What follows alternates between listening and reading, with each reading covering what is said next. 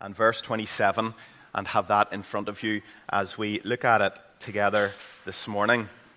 Now, whether you're into the monarchy or not, you can't escape the fact that this has been and is a fairly historic weekend. The last coronation, that of Elizabeth II, was 70 years ago, back on the 2nd of June 1953. Now, is there anyone here who remembers that, seeing it with their own eyes? Yes? Maybe you're afraid to admit it. Very good. Well, for some, it's a once in a lifetime event. Um, for others, you may see more than one coronation in your lifetime. In light of the significance of this weekend, I've decided uh, to take a break from our series in Galatians, really to leverage this historic moment to help us appreciate more fully the far more significant reign of our true King, the Lord Jesus Christ. One of the strands that holds together the Gospel of Matthew is a theme of the kingship of Jesus Christ. It actually bookends the Gospel. It's like a golden thread that pulls together the whole narrative of the 28 chapters of Matthew's Gospel. Chapter 1 gives us the royal lineage of Jesus Christ, the Son of David, to show that he is the long anticipated messianic king who was coming to have an eternal reign over God's people. Then you go right to the end of the book, and at the end, we have this royal ruler, Jesus, stating that he has all authority and that his subjects, his disciples, his people are to go out to all the nations and to call them to recognize and give allegiance to his rule and reign. And this kingship theme through the Gospel of Matthew reaches a climax in what we could call the king's ironic coronation ceremony. That coronation ceremony is seen in the suffering and death of Jesus as recorded in the 27th chapter that we're looking at this morning. It seems that Matthew, the gospel writer, clearly wants us to see Jesus' suffering and crucifixion as a kind of ironic royal coronation ceremony. Now, yesterday we saw a number of elements that made up the coronation of King Charles. For those who were looking on, you'll know what I mean, but you don't have to have seen the coronation yesterday for this message to make sense. But there were a number of elements that made up the coronation of King Charles, but there were four main parts to the ceremony. First, the recognition of the new king and presentation of the royal regalia, including the orb and the crown and the scepter. Second, then there was the procession from that coronation chair to the actual throne, the enthronement and the procession. Third, there was then the king's oath and the king's prayer. And fourthly and finally, there was the homage of the people. And what I want to do this morning is walk down through the text of Matthew chapter 27 and demonstrate how each of these elements of coronation were present in Jesus' ironic coronation ceremony. And as we work down through this, it's my hope that the powerful irony and the contrast of Christ's coronation to the events of yesterday will have its intended effect on us.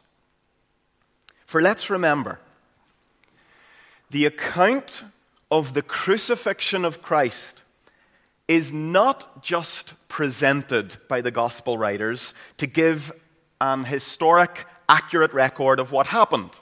It is there to do that, yes, certainly, but it's there to do a lot more. The record of the death of Jesus is crafted very intentionally, it is recounted very intentionally and is designed to stir a response in us, a deep response. What Matthew is doing in Matthew 27 is he is giving us a vision of the glory of Christ the King. A vision of Christ the King that is supposed to humble us and to make our hearts burn with affection for our incomparable King, the Lord Jesus Christ. And so, as we look at this together, it's been my prayer this morning, and I want you even to be praying inwardly now the following Lord, help me to see Jesus and to be moved again by what I see. Lord, we want to see Jesus. Let's pray that God would light a flame under our affections again today that would revive our weary hearts. So, working down through these four main elements of a typical coronation ceremony.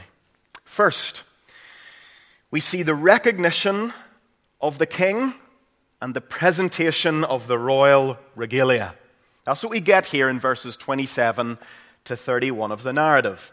Yesterday, there was a moment when King Charles was officially recognized as the king, received as the king, and presented with the royal regalia, the emblems of his rule.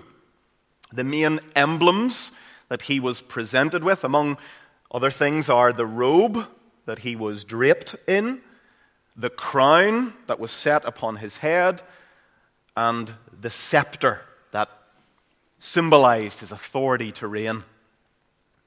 And if you look carefully, you will see how all of these emblems are present in verses 27 to 31. In verse 27, we read that the soldiers took Jesus from the place of his horrible public scourging to the inside of the palace where they decided to have a bit of fun with him. We read that they gathered the whole battalion together. You could imagine one of the uh, soldiers just shouting, Here, lads, we've got the king of the Jews on our hands here. Let's have a bit of fun. In Psalm 22 16, a psalm that is all about the king's death. In verse 16, we read the king saying, For dogs encompass me, a company of evildoers have encircled me. You can imagine Jesus surrounded, alone, totally outnumbered, terribly exhausted from the sleepless night and the flogging. And in verses 28 and 29, we're told that the soldiers decide to play a kind of dress up game with him. They drape him in a scarlet robe. They put a reed in his right hand as a mock scepter, and they twist together a crown of thorns and jam it down on his head. When the crown was set on King Charles's head yesterday, there was this moment of fanfare, a rousing moment of recognition of the newly crowned king. Well, Jesus' recognition comes in the form of the soldiers sarcastically kneeling before him and saying, Hail, King of the Jews! Hail, the King! In verse 30, we're told that they snatched the reed, the scepter, out of his hand and started to hit him with it as they mocked him. See the irony in this. They mocked the one whose majesty, if it were truly unveiled to them, would have reduced them to quivering, quaking messes. They would have been stricken with fear in the presence of the holy. In their mouths, Hail, King of the Jews, was mockery. But at this stage in the Gospel of Matthew, if you've traced the kingship theme right through, the reader knows the irony of that moment. This is the King of the Jews. They saw, saw no majesty in King Jesus. But if we have eyes to see it, there is majesty here. For though they don't know it, those soldiers were fulfilling everything that Jesus had said would happen to him when his time for suffering would come. He laid out his royal manifesto earlier in the gospel. Back in chapter 20, verses 18 and 19, Jesus said to the disciples, We're going up to Jerusalem, and there I will be handed over to the Gentiles. He said they would flog him, mock him, spit on him, and kill him. And so think about this. Even in the hour of his deepest humiliation, Jesus was reigning as king. He reigned in that lowly suffering. He was fulfilling his royal vocation, drinking the cup of suffering that he had resolved to drink so that his subjects, his people, would never have to drink it. He took the mocking for us. And we have to ask ourselves the question does this not fill our hearts with affection for this king?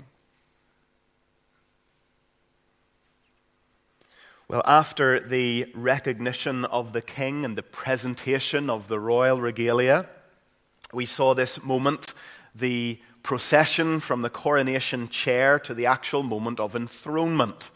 And we see this now in our passage in verses 32 to 44. After Charles's crowning and recognition, he moved to his seat of authority. And in verse 32, Jesus now, after the mocking and the presentation of his royal regalia, he makes his way to his own seat of authority. But it's not a throne, it's a cross. As Jesus makes his way out to the hill called Golgotha outside the city walls, we learn that he's too weak to carry his cross. So we're told there that the Roman soldiers force a passerby named Simon of Cyrene to carry it. Think of Penny Mordaunt yesterday and her role as the, the sword bearer walking in front of the king. Well, here we had a cross bearer walking before the king. In verse 34, we're told that before his enthronement on the cross, Jesus is offered a kind of sedative, a bitter wine, which he refuses. In verse 35, then, we're told of Jesus' crucifixion really just in passing. Matthew writes, And when they had crucified him, they divided his garments among them by casting lots. See, Matthew wants to keep his main purpose in view. He wants us to see again that this is the crowning, the coronation, the enthronement of God's king. He's alluding there in that little comment, they divided his garments among them by casting lots, to Psalm 22 a psalm on the suffering, as we said already, of the anticipated Messiah. We read there in Psalm 22, verse 18 They divide my garments among them, and for my clothing they cast lots. Matthew wants us to see this is being fulfilled in Jesus as the soldiers do the same to him.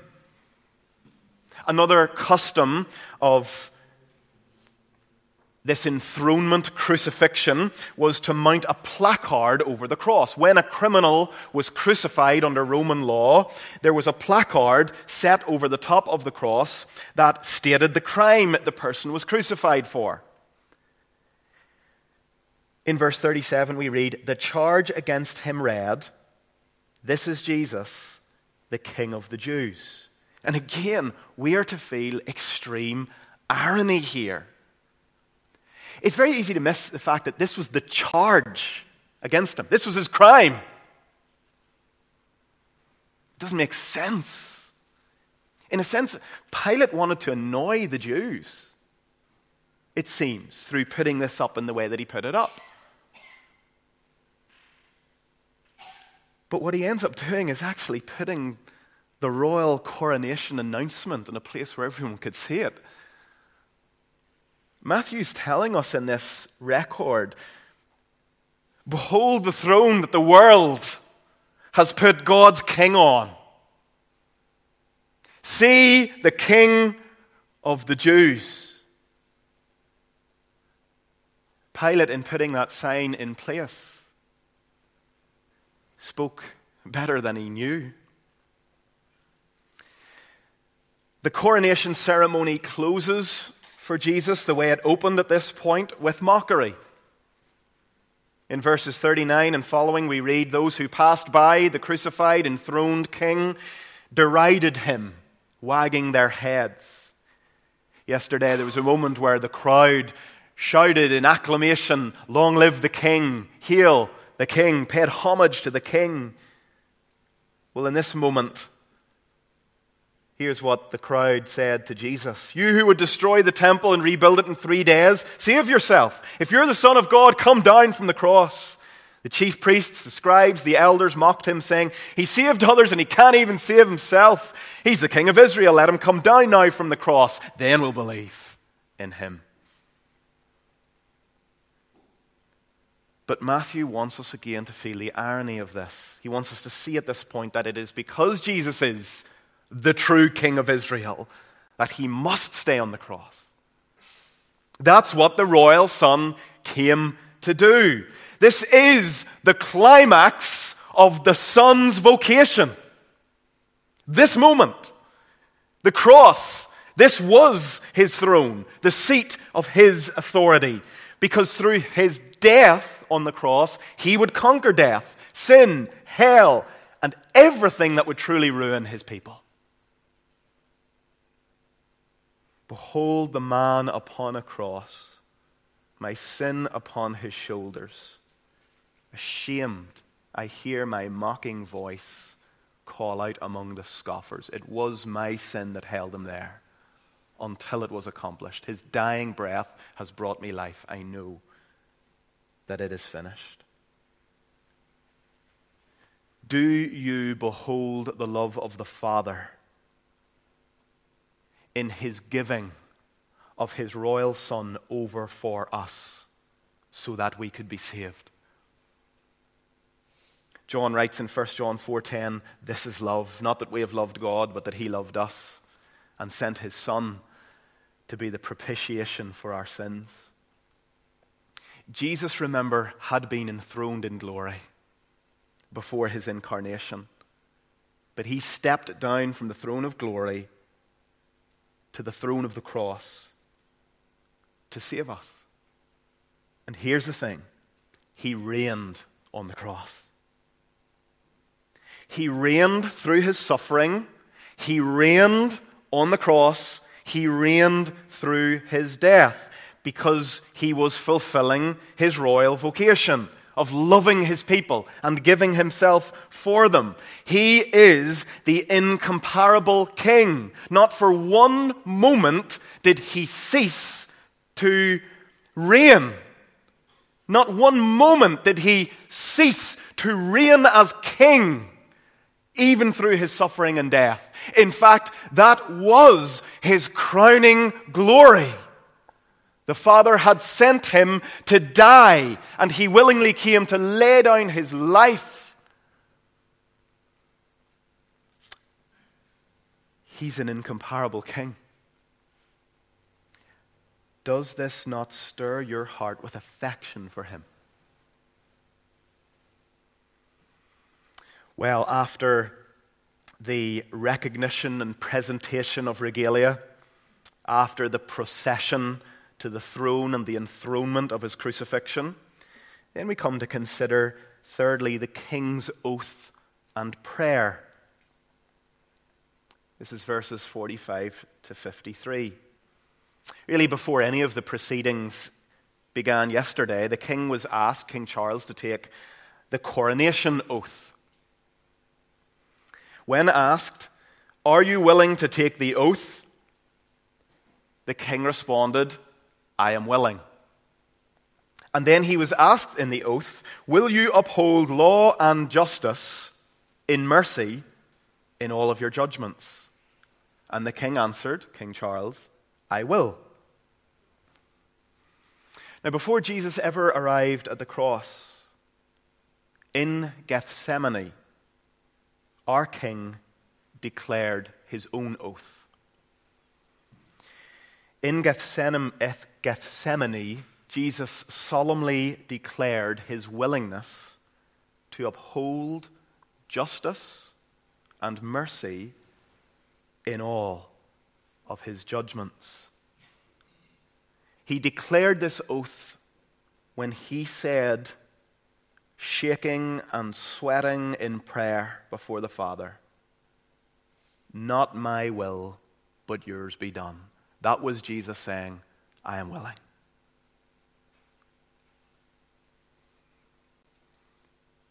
He said in that statement, I am willing to uphold justice and mercy in the judgment I will go through on the cross.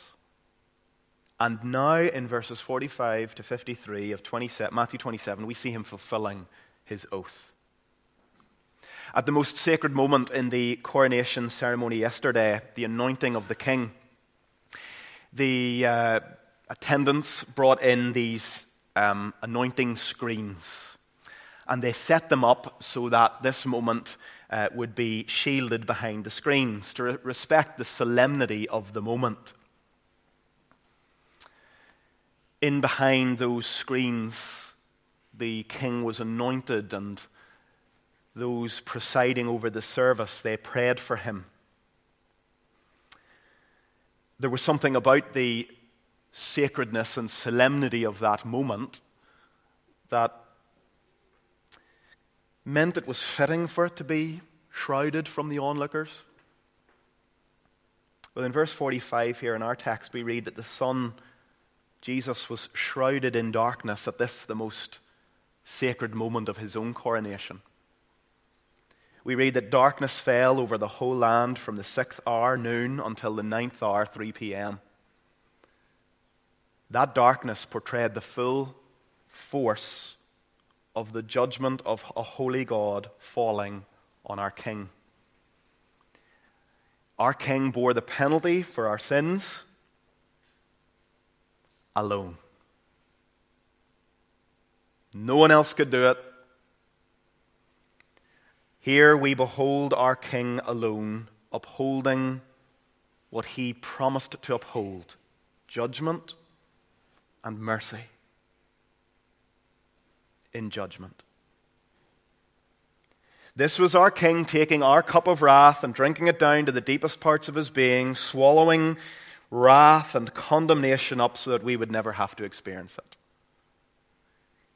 This is Jesus being made sin for us so that in him we might become the righteousness of God. And at the lowest point of his poverty, we hear the king's prayer Verse 46 Eli, Eli, lema sabachthani. My God, my God, why have you forsaken me? It's the only place in all the Gospels where Jesus prays without addressing God as Father. Jesus takes again words from Psalm 22 on his lips to express the depths of his forsakenness as the sin bearer under the judgment of God. And I remember when we were covering this in Mark's gospel, we recognized that there's great mystery here. For this moment, this cry of dereliction, this cry of forsakenness, it, it can't mean that the eternal communion between the Father, Son, and the Holy Spirit was fully broken, for God cannot cease to be triune. Jesus still says, My God. But though it can't fully mean this, we must uphold the realness of the forsakenness. Jesus, the God man, didn't just feel forsaken, he was in a real way forsaken. Rejected by Israel, rejected by Pilate because of political expediency, abandoned by every one of his disciples. Every time we've sinned, we've abandoned him as well. And now Jesus experienced on the cross some kind of real distancing distancing from God, demonstrated in the less intimate address, My God, as opposed to Father. And we are to behold in this very solemn moment, even through the shrouding of darkness, our King alone loving us to the very end. This is one of the central mysteries and glories of the death of Christ. This moment must not be trivialized, but it must be wrestled with. It must be received by faith, even if we can't fully understand it but misunderstood by the onlookers who thought he was calling on Elijah. They totally missed what was happening. What about you? Have you really seen the depths of the poverty that Christ, your King, passed through to save you? Well, in verse 50, we read that after this experience, the king cried out again in a loud voice and yielded up his spirit. John tells us in his gospel, chapter 19, verse 30, what this cry was. It was that cry, finished. Jesus had absorbed the sin and the wrath of God, and he bore it to the point where it satisfied the Father. God satisfied God on the throne of the cross. God satisfied God. God alone could do that. And we are to step back for a moment in this very holy, sacred scene, and we are to see, behold, what our King has done for us. There's beauty in this coronation, even in the irony.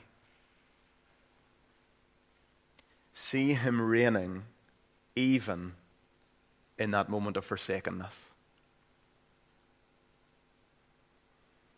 Well, after this oath and prayer of the king, we come finally to the homage of royal blood and the homage of the people. That was the last part in the coronation ceremony yesterday, and really it's the last part in the coronation of King Jesus, verses 51 to 56. After the coronation of King Charles and enthronement yesterday, one of the first responses to that event was the paying homage to the king. The first to pay homage had to be a member of the royal family. It was quite a moving scene as uh, Prince William, or what do you call him now? The Duke of Edinburgh, thank you, forgetting that. Prince of Wales, yes, thank you. The Prince of Wales, this lovely moment where he kissed his father on the cheek, he kissed the king. Makes me think of the words of Psalm 2 kiss the Son lest he be angry. Blessed are those who trust in him. But there was an act of paying homage to the king. The first to pay homage had to be a member of the royal family. In verse 51, we read that upon Jesus' cry, finished, the curtain of the temple was torn in two from top to bottom. That curtain, while it stood in the temple, symbolized the separation between God and man because of sin. That curtain symbolized a barrier of sin that kept sinners from the presence of a good and holy God. Well, when Jesus cried, finished, that curtain was torn from top to bottom. It was God the Father, in a sense, if you will, paying homage to the work of His Son, saying, Yes, I recognize the accomplishments of my Son, the King. He has opened the way to the Holy of Holies. He has opened the way into my presence. I recognize the work of the Son. But then, in verse 54 and following, Matthew tells us that the centurion, and those with him who were looking on as Jesus died. They were filled with awe and they paid homage in these words Truly, this was or is the Son of God. They saw it. The cross was revelatory. The cross is revelatory. In fact, you can only understand the true royal vocation of Jesus when you see his death.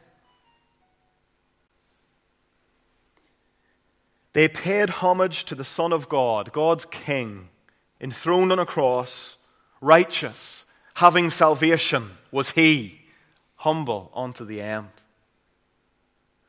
The cross and the death of Jesus Christ is the crowning glory of the Son. Why? Because in this act of his death, he fulfilled his oath. He upheld the justice of a holy God, and he opened a fountain of mercy for God's people to be cleansed under. And in that moment of revelation, when that Gentile centurion saw it, again, we're to feel this irony on his lips. One of the few in the gospel to actually really get it. Whatever he knew, he probably spoke better than he knew. But when he said, This is the Son of God, that was the act of homage to the enthroned King.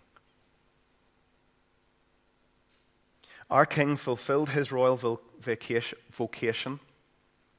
He was a king who loved us and demonstrated truly that he came not to be served, but to serve and give his life.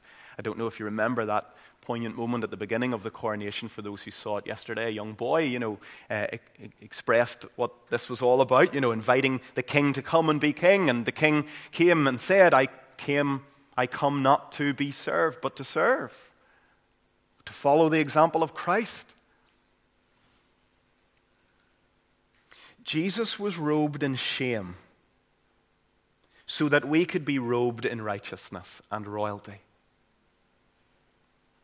Jesus was crowned with thorns so that we could receive a crown of life. Jesus was enthroned on a cross so that we could be raised up to be enthroned with him forever. Matthew is saying, Behold the grace of our Lord Jesus Christ. To take the words of the Apostle Paul, though he was rich in glory, yet for your sake he became poor, so that you by his poverty might be made rich. But we know at this point that this was not the end of the coronation ceremony of Jesus, but really only the beginning. There was a moment at the beginning of the coronation ceremony yesterday when Camilla and Charles were entering Westminster Abbey, when a choir sang the very powerful Vivat Rex, which is Latin for long live the King. And I was really moved by this. As the choir at that moment, as the king entered, uh, all accompaniment, musical accompaniment stopped, and they declared loudly three times Vivat! Vivat! Vivat! Which means, may he live! May he live! May he live! Vivat Rex. May the king live. And what struck me? How on the third day, in a sense, the Father, in the resurrection of the Son, declared those words Vivat! Long live the King! Rise! And the Son, his crowning ceremony, comes to a whole new level. Long live the King. And from that moment, after appearing to many, he was then ascended and he rose up and was enthroned in glory and distributed the coronation gifts, namely, the best gift of all, the Holy Spirit. He showered the Spirit upon his church, empowering her for mission. And he calls his church to go in his name and under his royal authority to the nations to call them all to bow the knee and to recognize his royal supremacy over all. Because he is not just this king, King Jesus, not just the King of England or the King of the Commonwealth. He's the King of glory, the King of heaven, the King of the universe, the King of kings, the Lord of lords, incomparable. And feel the irony in the pomp and pageantry of yesterday compared to the coronation ceremony of our King.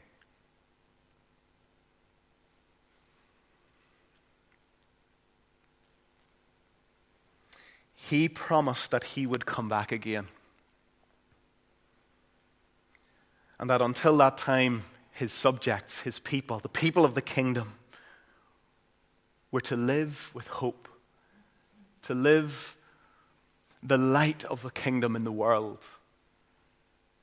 to be living the life that proclaims that our King reigns. He is Lord of all, and everyone must bow the knee and confess with their tongue that He is indeed King of kings and Lord of lords. But as He returns, whether they have acknowledged it or not, when He returns in his own glory as king, king of kings. Everyone will see his glory. And it won't be that they are forced to bow down. Everyone will see and they will fall and say, King of kings, Lord of lords, majesty. But it will only be those who submitted to his kingship in life, in this life, who will be saved on that day and will be welcomed into the kingdom forever. Those who in this life rejected, who rejected the king, like the protesters outside yesterday who said, Not my king! Those people we are told by Jesus himself they will face eternity in hell because of the seriousness of their infinite offense of rejecting that majestic king when he had done all of that. They will be rejected forever. And so now we are called to say, Yes, my king to turn from our sin of rejecting Him and to receive Him and to pay homage to Him and to commit our lives to Him. So there is the King's ironic coronation presented by Matthew. I hope you feel the irony when you contrast it to what happened yesterday. But let's just close by asking ourselves a few questions. What's your response to this king?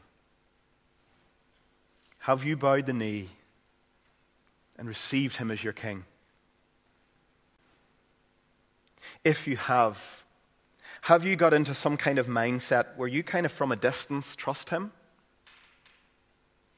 Or do you daily treasure him? Do you treasure the king? Do you appreciate the royal son? Does your life demonstrate his worth? Does your life, your time, your thoughts of him, does your life, your mindset, the way you use your money, the way you use your time, what you watch on TV, everything you do, does your life demonstrate his worth? Does, would someone looking on at your life say, they treasured the king? Maybe this morning, once again, you just need to bow again before our great king and say, Lord, I receive you again as my king. Truly, you're the Son of God, the King of kings, the Lord of lords. Help me in my weakness to recognize you as such. Finally, have you given yourself to the work of proclaiming his reign under his authority in evangelism and missions? That's what the king said we're to do until he comes back.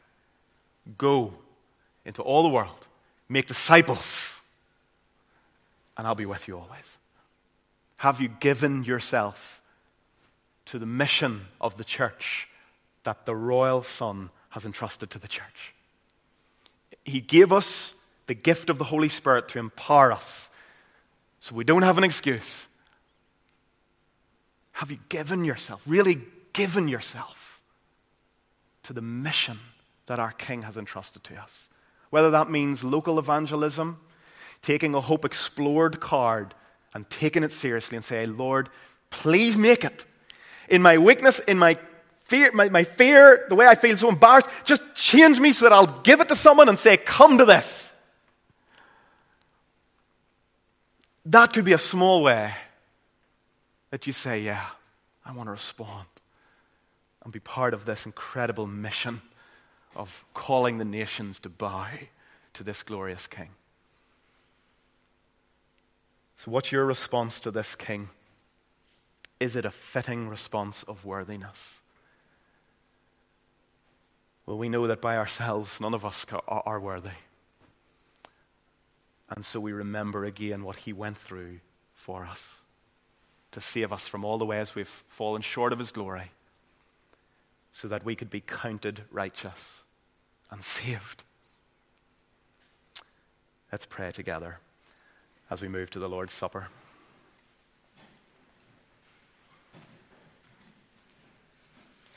Father, there are some powerful contrasts and ironies in Matthew's portrayal of the death of Jesus. All along, those words, Hail the King, this is the King of the Jews.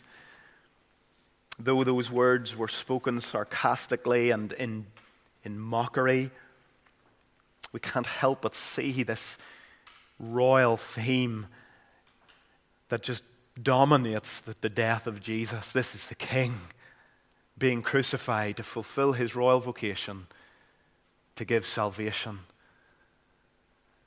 And Lord, as we respond now and sing again of the King loving us and giving his all for us, and as we respond in the King's banquet, the Lord's Supper, the taste of the bread and the drink of the wine, remembering the body broken and the blood poured out. Lord, this is once again a way we respond to the royal vocation of our King. We gather at his banquet, we eat and we drink with thanksgiving in our hearts. And so, as we respond now, May our response be fitting. And may our hearts be right before you. For we ask it in Jesus' name. Amen.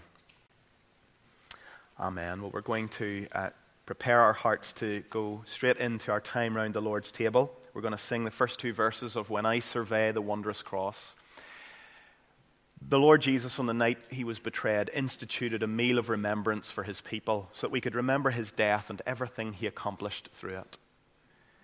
That meal is a simple act where we break bread, we eat it, we take a cup, and we drink it. This is us proclaiming together, Yes, he is my king. I am a Christian. I know and love the Lord.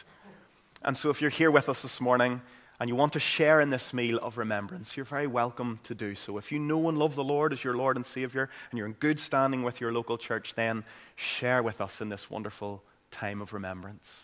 If you're here this morning and you're not a Christian or you uh, are not in good standing with your local church, we'd ask you to refrain from taking the bread and the wine and just take this as an opportunity to reflect on what's holding you back from being right with the Lord